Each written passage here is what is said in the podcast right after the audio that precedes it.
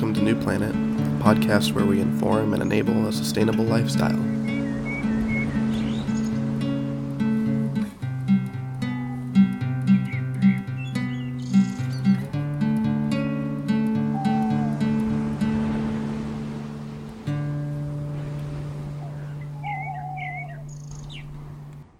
Hello, hello. How's it going, Xander?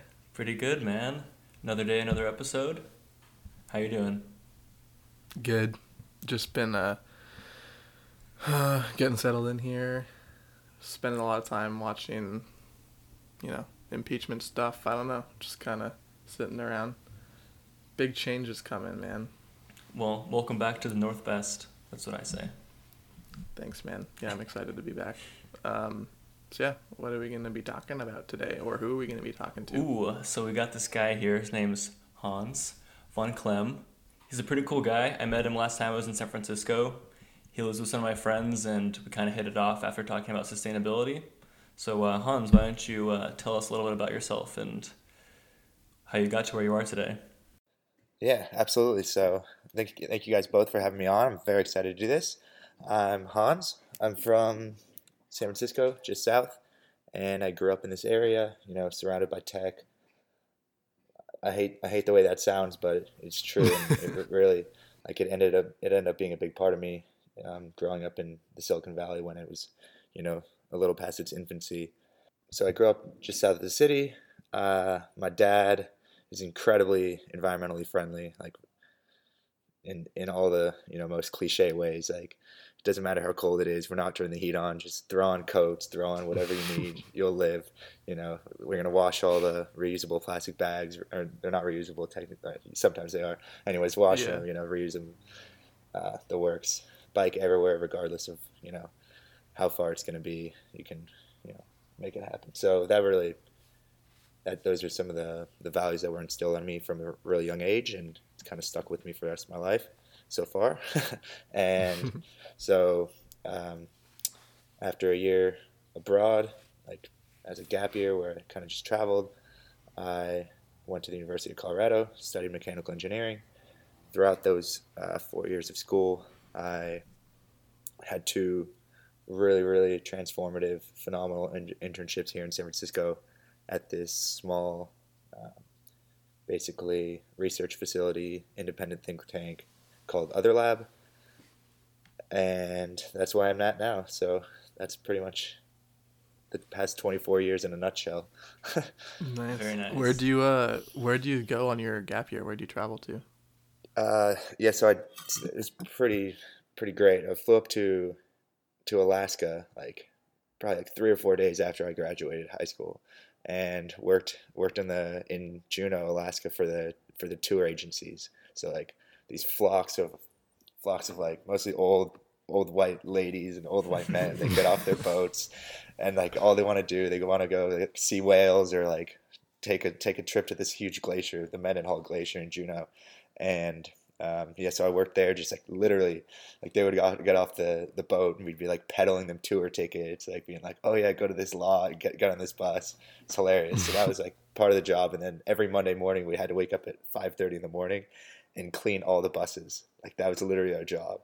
So damn, um, that was great. That was like, I mean, that was only for the summertime. And then I, I flew down to South America, hitchhiked to Patagonia, hitchhiked back up the West Coast there, and then oh yeah I worked all winter as a ski instructor in Breckenridge, Colorado, which is also fantastic.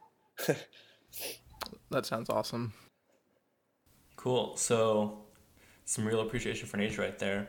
Um could you tell us a little bit more about like Other Lab and kind of what role you play there and what your day-to-day looks like?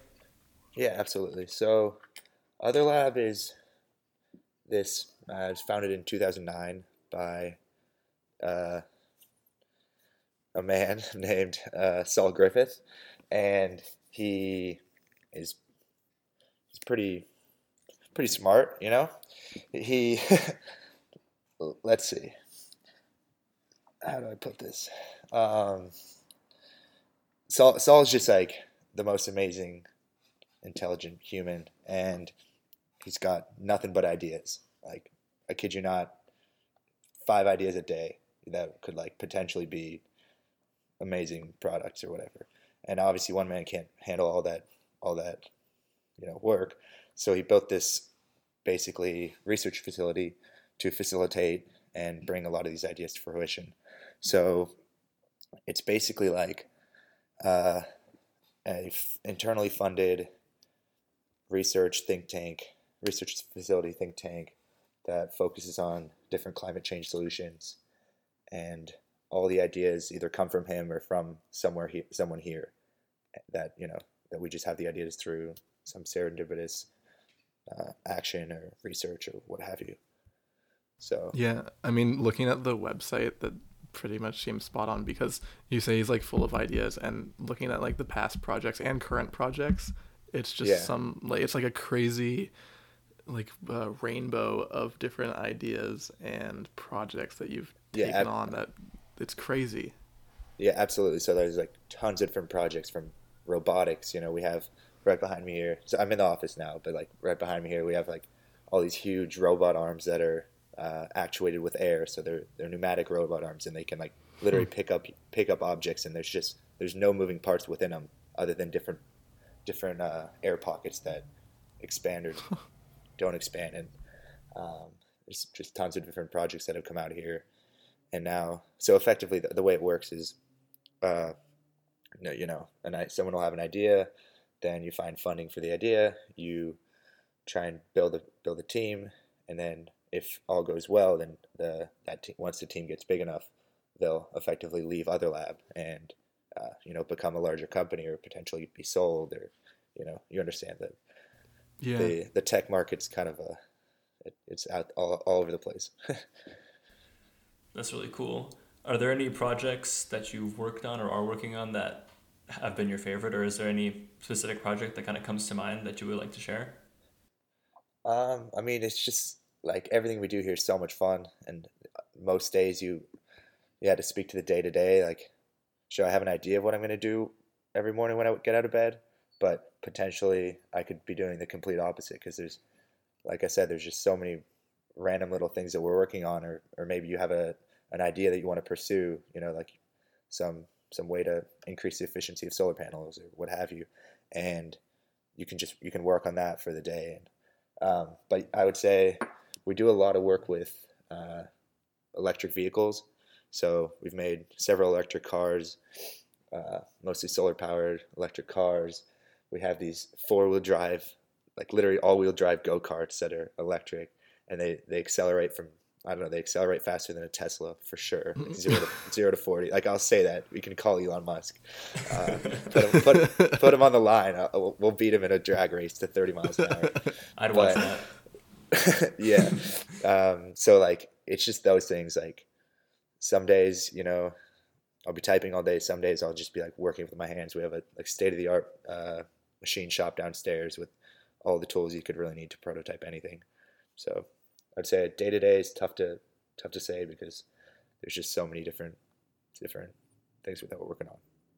Well, I guess we started talking about like green transportation, and you mentioned like uh, electrifying the grid and E Vs versus e-bikes, and I kind of wanted to talk more about transportation infrastructure, not only just for E Vs and e-bikes, but just kind of the shifts that we need to make as a society towards green transportation. Like, e-bikes are really cool. You can get, like in Seattle, we have e-Lime bikes, which are like a dollar and then like ten cents per mile or per minute. And then Uber has yeah. their own e-bikes too. So you, like, e-bikes are definitely a new thing, but I think we need to focus a lot on the infrastructure, because it's not super safe for people to be riding around on these e-bikes, especially with the current infrastructure that we have. So just want to get your thoughts. Yeah, absolutely. I mean, I, to speak to that, I would completely agree. Like, the technology at its core is great, but the either it's too early given the way that cities are designed, right? So, like, you, you could imagine a, a futuristic city that had very little um, road, like, car traffic, and then it had, you know, I mean, like, obviously the, a lot of Nordic countries come to mind, like Copenhagen or Amsterdam, right? Like, there's very little car traffic, but very well maintained and organized bike traffic routes, mm-hmm. right? So um, like our cities weren't built that way. That's they were built for Ford F one fifties, you know. Yeah. And um, so we need two things. We need like a shift in like how how these cities are redesigned to put cyclists first, mm-hmm. right? And then also you need to convince people that yeah, you're not going to get. I mean, like the the number of the number of pedestrian deaths in San Francisco is absurd. Like annually, it's it's like okay, absurd. It's more than ten, which oh, is for sure. more than it, which it's like it's. I, I don't know the number. I'd have to look it up, and it's gonna mess up the audio if I if I start typing. But um, and then the other issue is the these these bike shares, and I, I would love your guys' input too. Like I'm I'm really not an expert. I'm just I just whatever, but um, the bike shares are like it's it's terribly it's managed so poorly. You know, they get thrown all over place. People park mm-hmm. them, you know, in random spots. Like I heard a story about this old lady. She's like walking out of her house. This isn't like a fable. This is literally like a, a first person story that that was told to me. Um, like she literally like she walked out of her house and someone had just left a like a, a scooter like a scooter like sitting there right at her b- bottom step, and she like tripped over it and like sprained her arm or something. It's like I don't know. It's yeah, it, like I can speak to that too. I mean, like when I was in San Diego, Birds and Lime scooters, like those were the big thing. Yeah. And I mean, San Diego's like really highway driven. You have to basically use a highway to get to like any diff like a uh, specific kind of neighborhood, I guess. But yeah. Birds were still really um convenient there, but I'd say like every other person I asked was always just like, oh, I hate Birds, like I hate these scooters, like they're so stupid. And I'm just like, I don't know, I'm like, maybe like you said, the organization behind them and just like the infrastructure is not right, which I would agree, because people friggin' leave them everywhere, and um and that can be a huge problem. um But people, like, sometimes just take it too far also. Like, people, like, vandalize the scooters, and they take them and, like, throw them off of a hill, like, cliffs. Or into it's the water. Like, yeah, yeah, and it's just, like, come on. It, I think the idea of um, of having those electric, v, like, scooters and bikes is so, like, that's the future. If you don't have to buy your own bike, you can just rent a bike or whatever and bike it around the city to where you have to go. That's perfect. But, um, yeah, the infrastructure maybe just isn't quite there.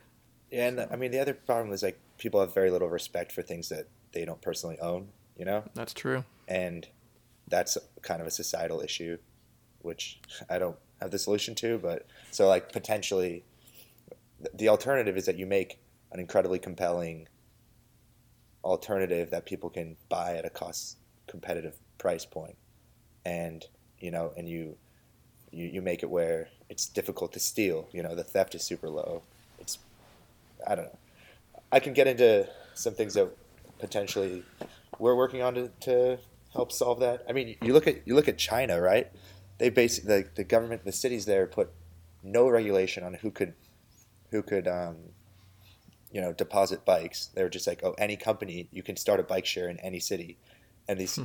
these companies you can you can look them up. Like it's like just type in search Chinese bike graveyard, and there's like millions of bikes just like thrown about in the Damn. in these landfills because, they, I mean, they just got put in cities. People were tripping over them, and then the cities were like, "No, this is terrible. Get out of our city." Yeah, um, that's not a very sustainable solution. Not at all. That's like the literally the opposite. Unfortunately, maybe even if maybe the people who started it had a, you know, a good like, like a good mindset or. Yeah. Earlier, Anyways. like you had you had mentioned that the cities aren't even or like aren't set up for that either, and we just give too much space to cars. And I don't know if you guys have seen this, like came up sort of recently, but it's kind of like a political cartoon almost, but more just like an illustration by a Swedish artist. And it's uh, it's like yeah, how much space we give to cars essentially, mm-hmm. and you know the sidewalks are still there and solid, but instead of a road, it's just like a pit, like a bottomless pit. And like kind of for a crosswalk, like a board is put across this pit, and you see people walking across it. Um, but it kind of, it, you know, it's sort of an exaggeration because you you know you can bike on the street, I guess technically, but they weren't made for bikes in the first place. Right. Yeah. But it is it is sort of a cool illustration of like how cities were made for cars and they're not made for bikes, they're not made for scooters or even pedestrians. So um yeah, yeah it's cool though. And like I I lived in the Netherlands for a couple months, and the infrastructure there for biking is incredible.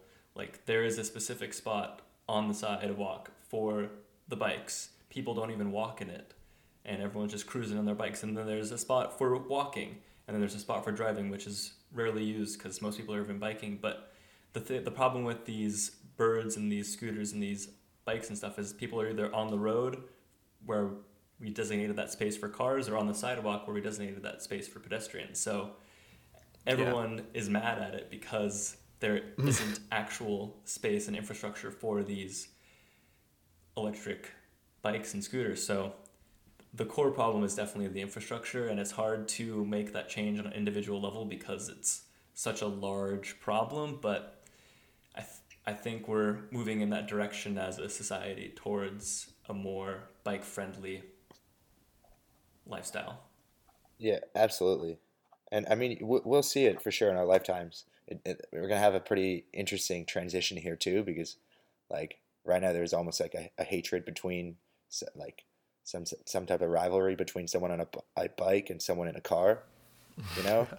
And like, sure, obviously, unfortunately, you have to give like the car credit. They will kill you, so I guess you should probably get out of their way. yeah. Um, but I mean, soon, I don't know, we'll see. It, yeah. There are solvable problems. It's just it, it's institutional. It's not. It's not like I can't just go out one day and be like, hmm, everyone should bike. I will more. build a road. exactly. Yeah. Yeah. Um, all right. Well, like another, so another thing that is relevant both to your work and to this topic is energy storage, because um, I know this is something that you do specifically work on. I think it's like thermal storage, yeah. um, but energy storage in general is, I mean, we all know that renewables are sort of the way of the future if we're moving towards a green economy. We all agree on that. So that's like solar, wind, nuclear, hydro, other and other sources. But um, you can't just produce all that energy and use it all at once. Like either the the demand will probably be too low. You'll have like an overproduction of energy, and then what do you do? You just waste it? No, like you need to store it, right? So um, what can you say about like the current state of energy storage, and like what are you doing, and what other what are other people doing maybe to kind of advance energy storage and that sort of technology? Yeah, absolutely. So first, I just want to mention like um, this the whole solving solving climate change. It might seem incredibly daunting right now, but if you look at like adoption rates of new technologies, once you get past a like ten to fifteen percent inflection point of adoption, so say like the smartphone, right? It took what three years for ten percent of people that own smartphones. ten years later, you have one hundred percent adoption, just about, right? Yeah, that's um, true. But that's that's just one example. Like this is it's basically like a fundamental law of, of market, like market driving, where once you once you reach a certain inflection point of of ownership or whatever market share, it just skyrockets. And so maybe you can be like, oh, how in the world are we going to, you know, go completely electric on our transportation by twenty fifty? Well, I mean, once we hit that ten percent, more likely than not, it's the rest is going to fall like dominoes. So, um, yeah, effectively, in order to there's there's basically like to me four four things that we have to solve, right? Transportation, that's already on its way, right? Everyone's buying their Teslas, um, or whatever they. Their their alternative may be people are hopefully, you know, commuting less, you know, living in cities and whatnot. Um, so yeah, basically transportation, um, energy energy generation. Another one, like these technologies are well well established.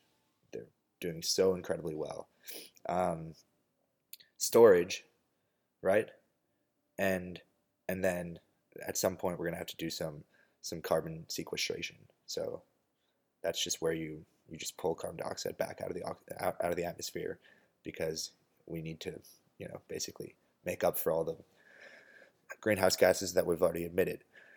So, um, those those four problems are like luckily trees exist. Trees do an amazing job at sequestering carbon. You don't need to you don't need anything more than just to, not even necessarily trees. You can grow trees. You can grow, you know, um, like Miscanthus grass, which has super deep roots. You can grow, grow algae. If you if you grow algae on an industrial scale, you can store one hundred tons of carbon dioxide per per hectare per year, which is like it has that's a, those are greater yields than planting a farm on the same plot of land.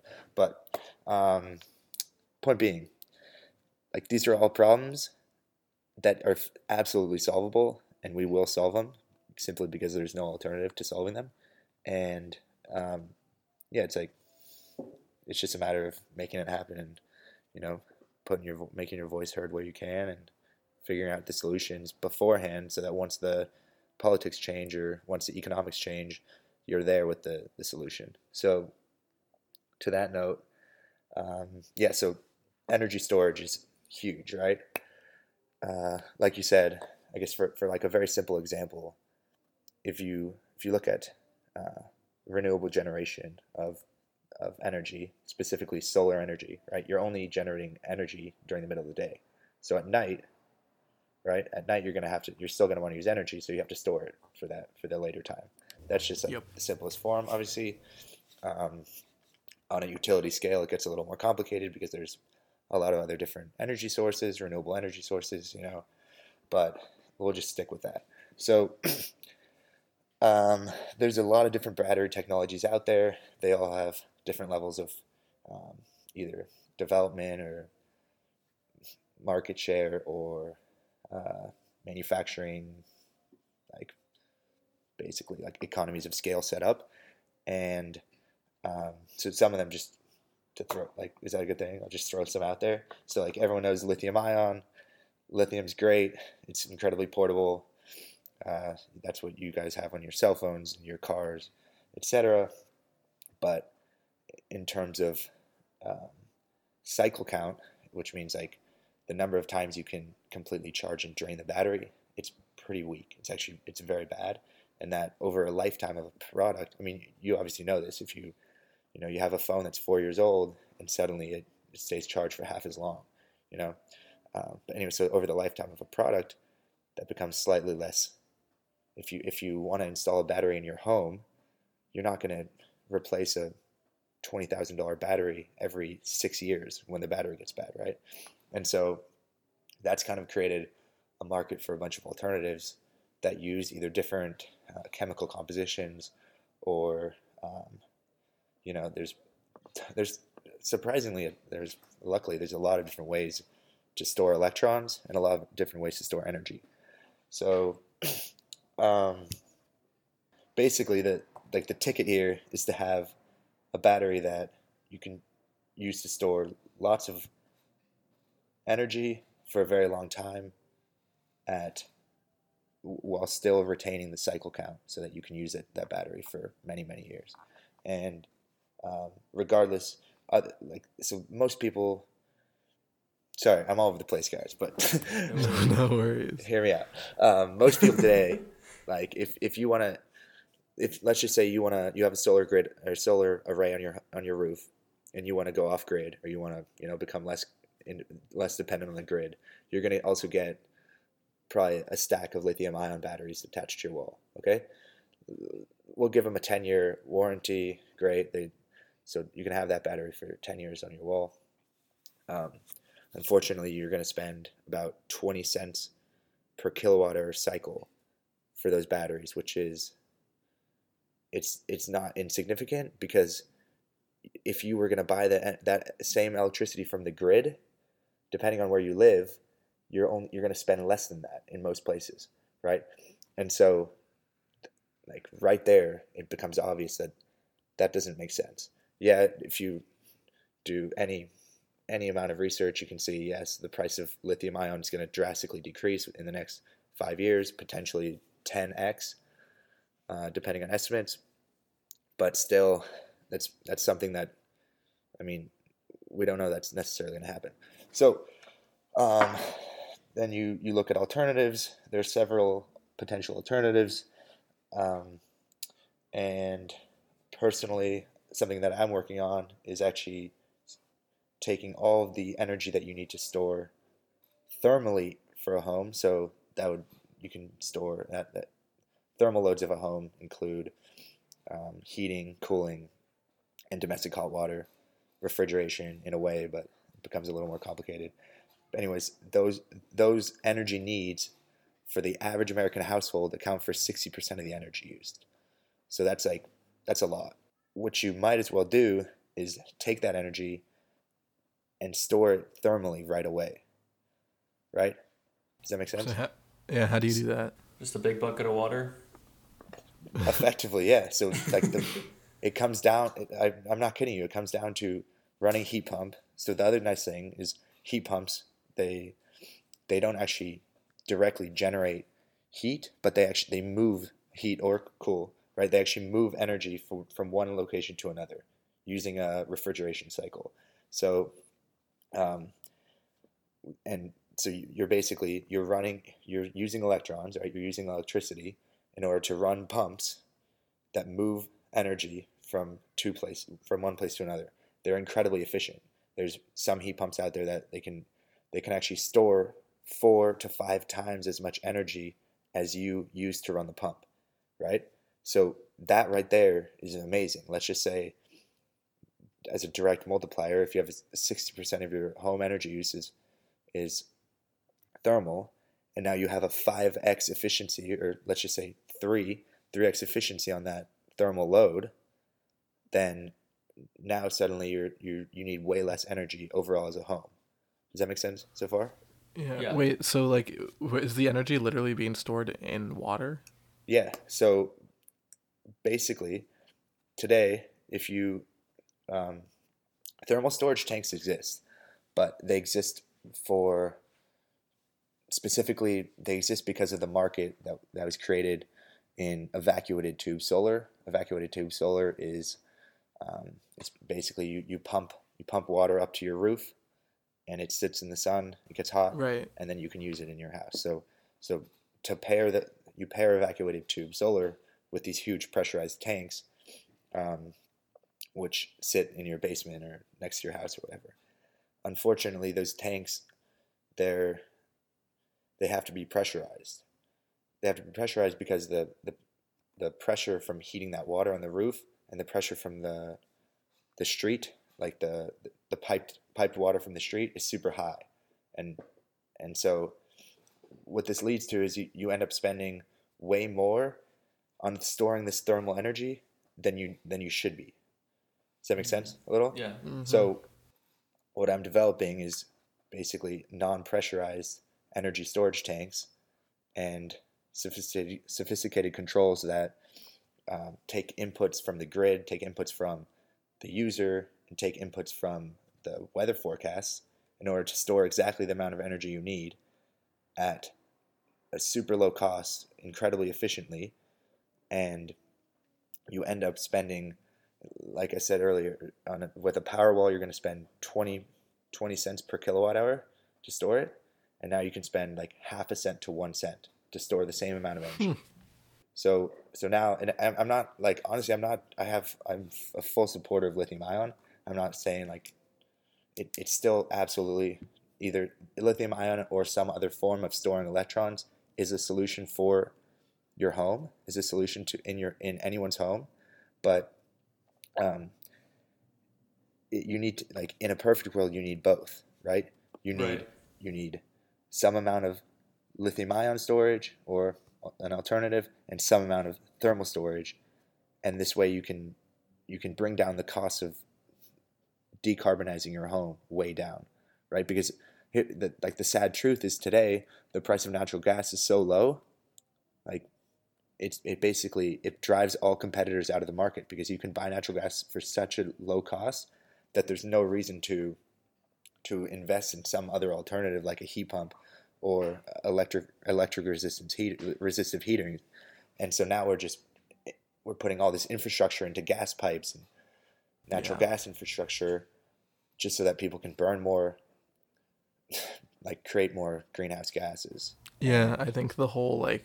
idea behind gas being like the transition fuel between like dirty fossil fuel, more dirty fossil fuels like oil and coal and renewables is it like frustrates me a lot because I know that, you know, it is to a certain degree uh, cleaner, right? But it's still a fossil fuel, and I don't know. I like I see these garbage trucks going around. At least I did in San Diego, that were like, oh, powered by clean natural gas, and it's like it's literally the definition of greenwashing, because the, yeah. the cars are like painted green or blue, and it's like for the planet, and I'm like, are you serious, man? Like, come on. I know, and it hurts to see it. And like, I'm I'm sorry, people don't recognize that natural gas is natural gas is primarily methane, right? Yeah, and at least like the accidental like release of exactly, methane yeah. that's not accounted for, right? So yeah, so and methane methane depending on estimates has a forty to eighty x markup on greenhouse gas, like G W P, global warming potential. Um, yeah, and so sure, potentially the combustion is cleaner. You get you get more energy per per like unit mass, but ultimately no, it's it's it's B S. Like yeah, b- that's the other thing. People always lobby against um, against shutting down natural gas drilling, right? Like a lot of a lot lots of states have tried to do it in the past years, and everyone's like, no, like other if if you do that, it's gonna make coal way more way more expensive, and then people are gonna burn more coal. And no, that's not true. It's going to make heating your house any other way so expensive that you that you're required to use heat pumps, right? It's going to it's going to force it's going to, it's going to become a market driver that forces better consumer decisions, right? So I mean, it's effectively a carbon tax. Unfortunately, the, the problem with carbon taxes themselves is they take. Or carbon tax is not, but any type of sin tax, that's what it's called, right? Where you where you're, you're taxed for a sin. You know, the, you'll see them too now in, in a lot of progressive cities. Like you you're going to pay an extra thirty cents for a can of sugar soda, right? But the problem is, it takes like twelve years for for these taxes to actually penetrate the market, because like either people don't know, or they you know they're already like addicted to their cigarettes or whatever whatever whatever it may be, right? And so we and we don't have twelve years anymore, so. We we have to find a different solution that, that isn't that's purely economical. It's not like I don't know. Yeah, right. I agree. At the end of the day, the economics makes the decision. If it's not affordable, people aren't going to do it, and so we need to keep economics in mind when transitioning to a more sustainable future. And I, I agree when we're, I guess like talking about energy storage again, like the the combination of batteries with these thermal storage tanks or just other alternatives for storing energy is important to think about. And um, when it comes to batteries, like we still have to mine the materials and manufacture them. So there's all these um, negative effects on the planet that come from producing sure.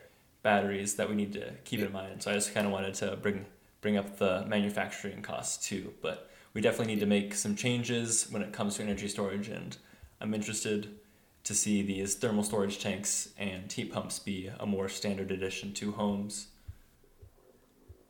Yeah, absolutely. I think you're, the word you're looking for is embedded carbon, right? Yep. Um, any process is going to have some amount of embedded carbon. If you if you have to mine lithium to put in lithium ion batteries, that's a ton of embedded carbon. If you have to turn on your spigot in order to fill a tank with water, that's it's already structured in our society where it, you a you pay nothing, you pay like one and a half cents a gallon, which in itself is absurd. Like I wish people paid a lot more for their water, because they wouldn't take forty minute showers and they wouldn't take baths, but it's fine. Um, yeah, I totally agree with you. We have to you have to you have to take everything into account. I mean, the the biggest the biggest place there is, if you want to look at embedded embedded carbon, it's in the embedded carbon in, in construction, because like there's all these buildings, you know, that are going up, especially from the, the greenwashing companies. They're like, oh yeah, we we have like LEED standard ten, whatever. I have no idea what the standards are, but um, what what you're not looking at is what they're not considering is the embedded carbon in like transporting all the materials, you know, the insane amounts of amounts of waste that come from a commercial job site. Like these things are these things are not negli- non-negligible. Unfortunately. Right. Everything takes carbon to produce. Yeah. And we just have to be aware of it and minimize it. Yeah. with like all the controversies that come with uh, like with nuclear power, one of the biggest ones that people like to bring up is the, you know, the embedded carbon that comes with constructing a nuclear power plant because of the ridiculous amounts of cement that you have to use to make one. Yeah. Um, but I don't know. Uh, God, we could have an entire episode on nuclear power, obviously. Uh, yeah. But I, I, um, my my mindset, we, just to give me give you like thirty seconds, is like it's it's honestly not worth the argument because it, it's you're you're pitting two groups of people who who have the same goal against each other, you know, like and and ultimately we have the same goal. If it's going to be so difficult convincing the right that nuclear is the, the path forward, when sure it is, it could be, it's not worth it when you can focus all your energies on on technologies that exist today and are completely adoptable at scale, right? So today you can buy solar panels so cheaply. They're they're so cheap, and yeah, I can get I, I'll get into that in a minute.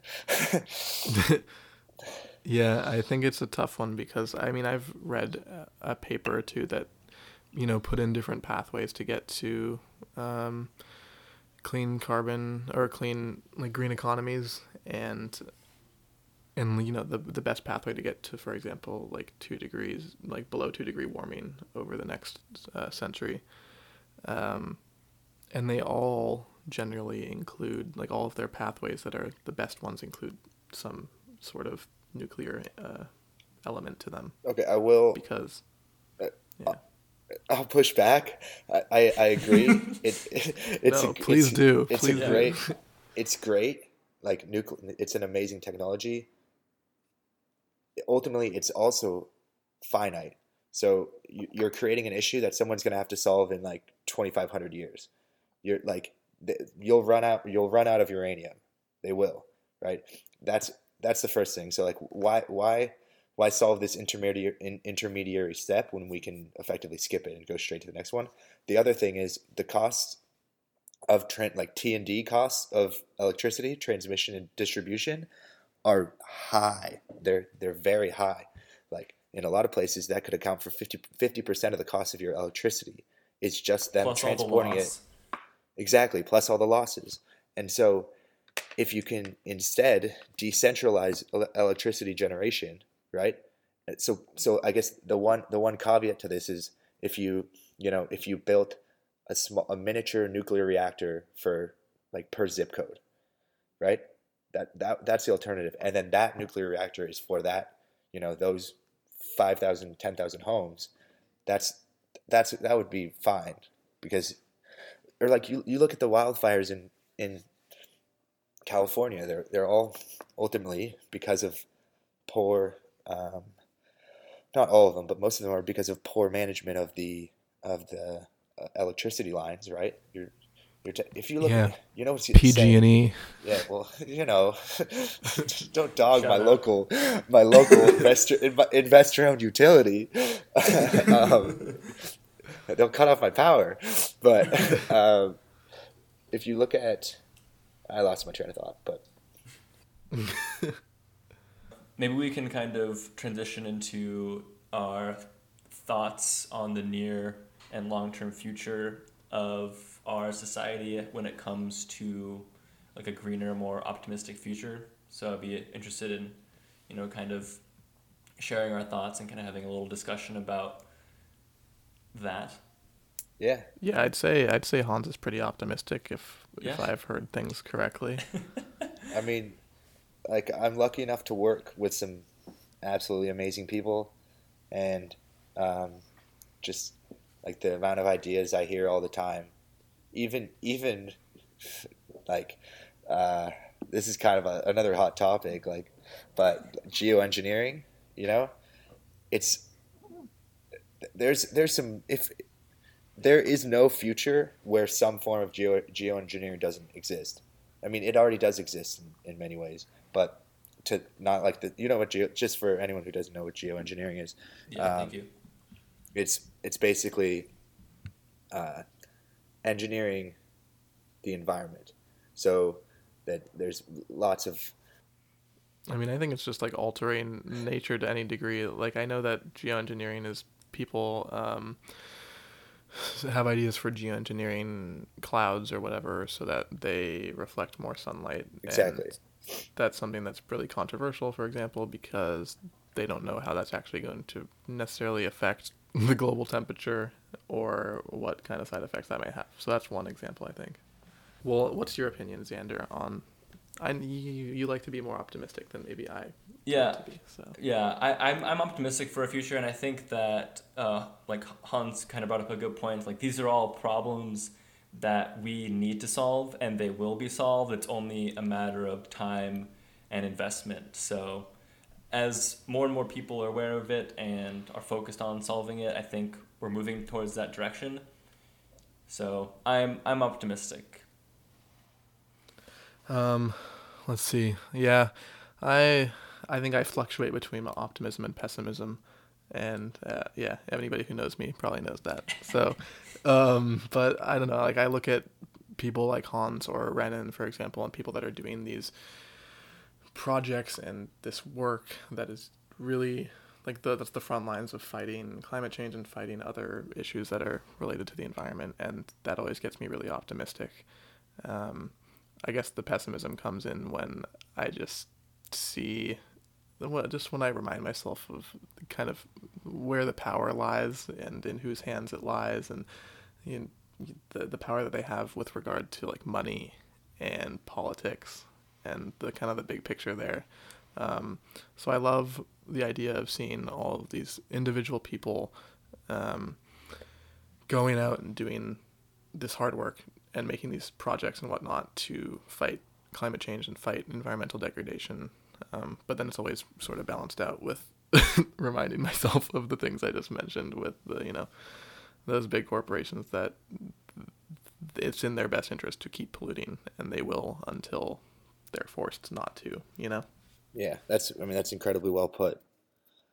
Well, I think the other important idea is the, like, we have, the problem is really big, but if we get, you know, that first ten percent, that early, those early adapters to kind of change their behavior and change their lifestyle, and then we get the, you know, the first majority, the early majority, and then it's just kind of a, a domino effect with the late majority and the laggers. So the problem is really big, but, you know, shifting our focus to the people that will make the change initially instead of to everyone as a whole, I think is uh, some valuable insight to kind of keep in mind and be a little, be a little sure, more optimistic.